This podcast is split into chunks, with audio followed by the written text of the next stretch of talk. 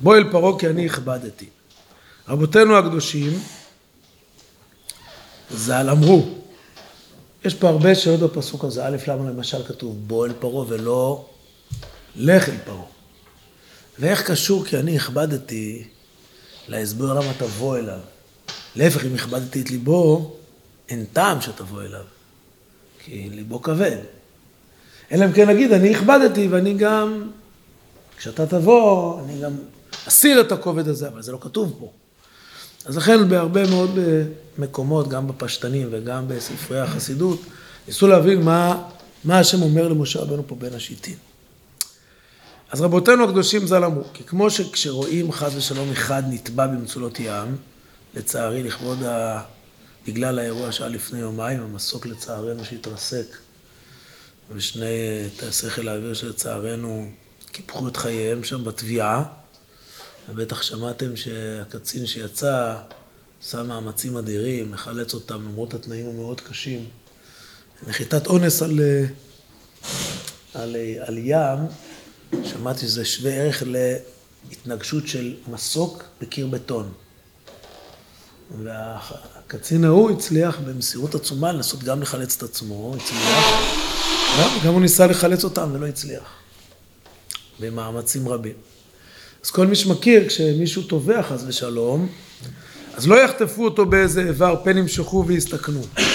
זו תופעה ידועה, שאם תופסים לו ביד ומנסים ביד למשוך אותו, אז מה שהוא עושה, הוא גם מושך ביד את המסר שמושך אותו. נהיה מסוכן למי שרוצה להציל, לא להסתכן. אז מה עושים? רק שיאחזו בשערותיו יוכלו להצילו, ואין סכנה. מה? כן. כמו טוער רבי נחמן, לתפוס אותו בפאות, להוציא אותו משאול תחתיות. למה בשערות? כן תגובה... כן תגובה, השערות לא נשלטות על ידו. יד הוא מפעיל בחזרה את הכוח. צוואר הוא מפעיל את הכוח. שערות אין לך מה לעשות, נכון? תופסים לך בשערות אתה אבוד. זו הסיבה שלפעמים בכל מיני אנשים שרוצים להרע לבן אדם, תופסים אותו בשיער, בשיער אין לו יכולת התנגדות גדולה, זה כואב. ואין סכנה. כן פחד משה רבנו עליו שם לירד לפרעה, בראותו שמוטבעים כל כך בחשכות. ללכת למפגש עם המלך פרעה, המלך עבדאללה, אתה נפגש, כן? מפגשים יש בהם כללים, נכון?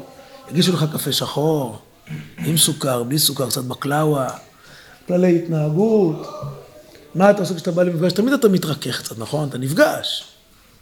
כדי ליצור איזו השפעה, אתה חייב לבוא אל בן אדם, אתה בא אליו. אם אני בא, אז אני, מה שנקרא, מעולם לא הגעת אליי, מעולם לא באת, לא פגשת אותי. כשאני נפגש, אז הפגישה יש לה איזה משהו שמדבק קצת, יוצר קשר. לקשר יש מחירים.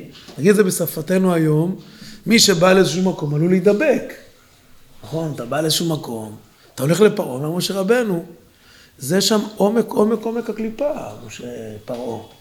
אני הולך לשם, שם כלל ישראל, עלולים גם אולי כתוצאה מזה אה, לחזור עם השפעות שליליות. איך אני יורד למקום הכי כבד הזה? זה נורא, כאילו, המפגש. עונה לו הקדוש ברוך הוא, עד שאמר לו הקדוש ברוך הוא, בוא וגומר, כי אני הכבדתי. סוף כל סוף, הכל ממנו יתברך שמו. כלומר, זה שפרעה באופן הזה, זה מגמה אלוקית. זה שיש בעולם יצר הרע, יש בעולם קשיים, קשיים לעיתים גדולים, זה לא חיצוני, זה ממני. מה זה ממני? זה חלק מתהליך אלוקי שמטרתו שאתה תדע להתמודד עם זה. נניח שאנחנו נכנסים לאיזה פלונטר. אתה נכנס לאיזה פלונטר, אז אם הפלונטר הזה, הוא לא יודע איך זה קרה, אז הוא אומר, אולי אני לא אצא מזה. אבל אם מישהו סידר לו חדר בריחה, אז הוא אומר, מי עשה את החדר בריחה? בשביל מה הכניסו אותי פה לחדר בריחה הזה? מה אני נכנס לפה? הייתם פעם בחדר בריחה? גם אני לא. יודעים אבל מה זה? זה א' ב' של יידישקייט היום, לא? זה חיוב לבר מצווה כבר הפך להיות. עשינו לתלמידים שלנו פעם אירוע דומה לזה, על עלילותיו של אלי כהן בסוריה. עשינו טיול בבין הזמנים, בגולן, אז הלכנו למקום, למפקדה שבו אלי כהן, השם ייקום דמו, יודעים מי זה כולם, נכון? המרגל הבכיר שלנו בסוריה, שהציל את עם ישראל מהרבה הרבה הרבה צרות, עם ישראל חייב לו הרבה. הלכנו למקום שבו הייתה המפקדה של הצבא הסורי, שם, במקום שבו אלי כהן נכנס עוד פעם ועוד פעם ברמת הגולן, ושם עשינו איזה חידון כזה על אלי כהן. עכשיו מישהו ישאל, מה נכנסת למקום הזה? זה כבד, זה מסובך לחדר בריחה כזו. אתה גם לא, אם אני מבין טוב, אתה גם לא יכול לצאת. אומר לך המארגן, אני הכנסתי אותך לפה. הכנסתי אפשר לצאת. אתה יכול לצאת מפה. לא רק שאפשר לצאת, אלא יותר מזה, המטרה היא שתצא עם כל מיני דברים שהרווחת פה. החדר בריחה לא נועד להכביד עליך, לא נועד להזיק לך, הוא נועד לבשל אותך, לקדם אותך, להחכים אותך. זו ידיעה מסוג אחר לגמרי. כשאתה מפחד ללכת לאיזשהו מקום, אתה אומר, אין לי סיכוי, למה אני ארד לשם ואני לא אצליח לצאת? הוא אומר, שם, אני הכבדתי. זה מהלך אלוקי לתת תוקף לעיתים לרע, כדי שלטוב יהיה יכול גם להתגבר על הרע וגם להוציא מהרע את בלעו. אז נראה לזה תורה קטנטנה של שפת אמת לכבוד היורצייט שלו הלילה. לא, מהלכים אישיים כן אתה צריך לברוח. נכון, פה מתואר כל מיני מקרים כאלו, וזה כמובן שיעור לפעמים למקרים אישיים. לא לא. נכון. אבל אחרי שנכנסת לניסיון, איך להסתכל עליו זה בטח נכון. כי לא, בסוף התורה של המשפט הזה? לא, זה, זה הוא אמר על עצמו, אתה, אתה פשוט דילגת דידקטית, עשית, עשית פעולה דידקטית אסורה עכשיו, הסתכלת במה שלא קראתי. אז אה, מה שהוא אמר, זה הוא רצה להסביר למה הוא נכנס לטפל באירועים מסובכים. חידוש אני רוצה להגיד, אני, כשאני מטפל במקרים מסובכים אצל חסידים שלי וכל מיני דברים, אני אין לי כבר מה להפסיד, מה יהיה איתי? כה וכה, זה המילים של ענווה, זה הכוונה. בואו נראה משפט אחד של שפת אמת, תרל"ה. בוא וכולי כי אני הכבדתי. בעולם החסידות בדרך כלל תמיד מתרגמים תורות ששמעו מהקודמים, הם מבטאים אותם הלאה. להודיע לכל איש ישראל, כלומר מה מטרת הפרשה הזו? להודיע לכל איש ישראל, לחזק ליבו, שלא לירא מגודל כוחו של העץ הרע, ורוב הסתרות שיש לכל דבר שבקדושה. כי גם זה רק מאשר דבר שנותן כוח גם לסטרא אחרא. בדרך כלל הבן אדם, אחד הקשיים הגדולים של האדם זה שהוא לא מאמין שהוא יוכל להתגבר. למה הוא לא יכול להתגבר? כי נראה לו שהתיק הזה הוא למעלה מכוחותיו. אבל אם אדם מודע שאני הכבדתי את ליבו, אני נתתי לו כוחות ותמיד הכוחות שנתתי לו הם כאלו שאתה יותר חזק ממנו. אני הכבדתי את ליבו כדי לנסות אותך, לא כדי להפיל אותך.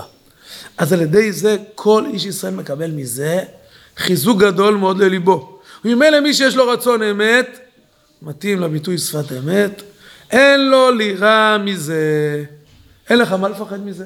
תאמין ביכולתך. אני מניח שכל מי שעלה פעם שנרכב על אופניים, אמר לעצמו, אין סיכוי שאני... אופניים נופלים, יש שני גלגלים, בטח נופלים. כל מי שפעם אמרו לו לשכב על הגב ועל המים, אמר, אני אפול! זוכרים את החוויה הזו? כמעט כל אחד, אני נופל. אחד, אדוני, רבנו שלם סידר, שלא תיפול, רק תהיה בנחת, תבטח, ואז לא תיפול. אתה חושב שהיצר הוא מבלעדי השם, לא, הוא חלק מההשגחה האלוקית בשבילך. וממילא על ידי זה אין לך מה לראות, ברצות השם דרכי איש. ובאמת זה יותר, טוב, אני מפאת הזמן אעצור פה, רק עוד נקרא עוד משפט אחד, בתרל"ו, דלגו כמה שורות.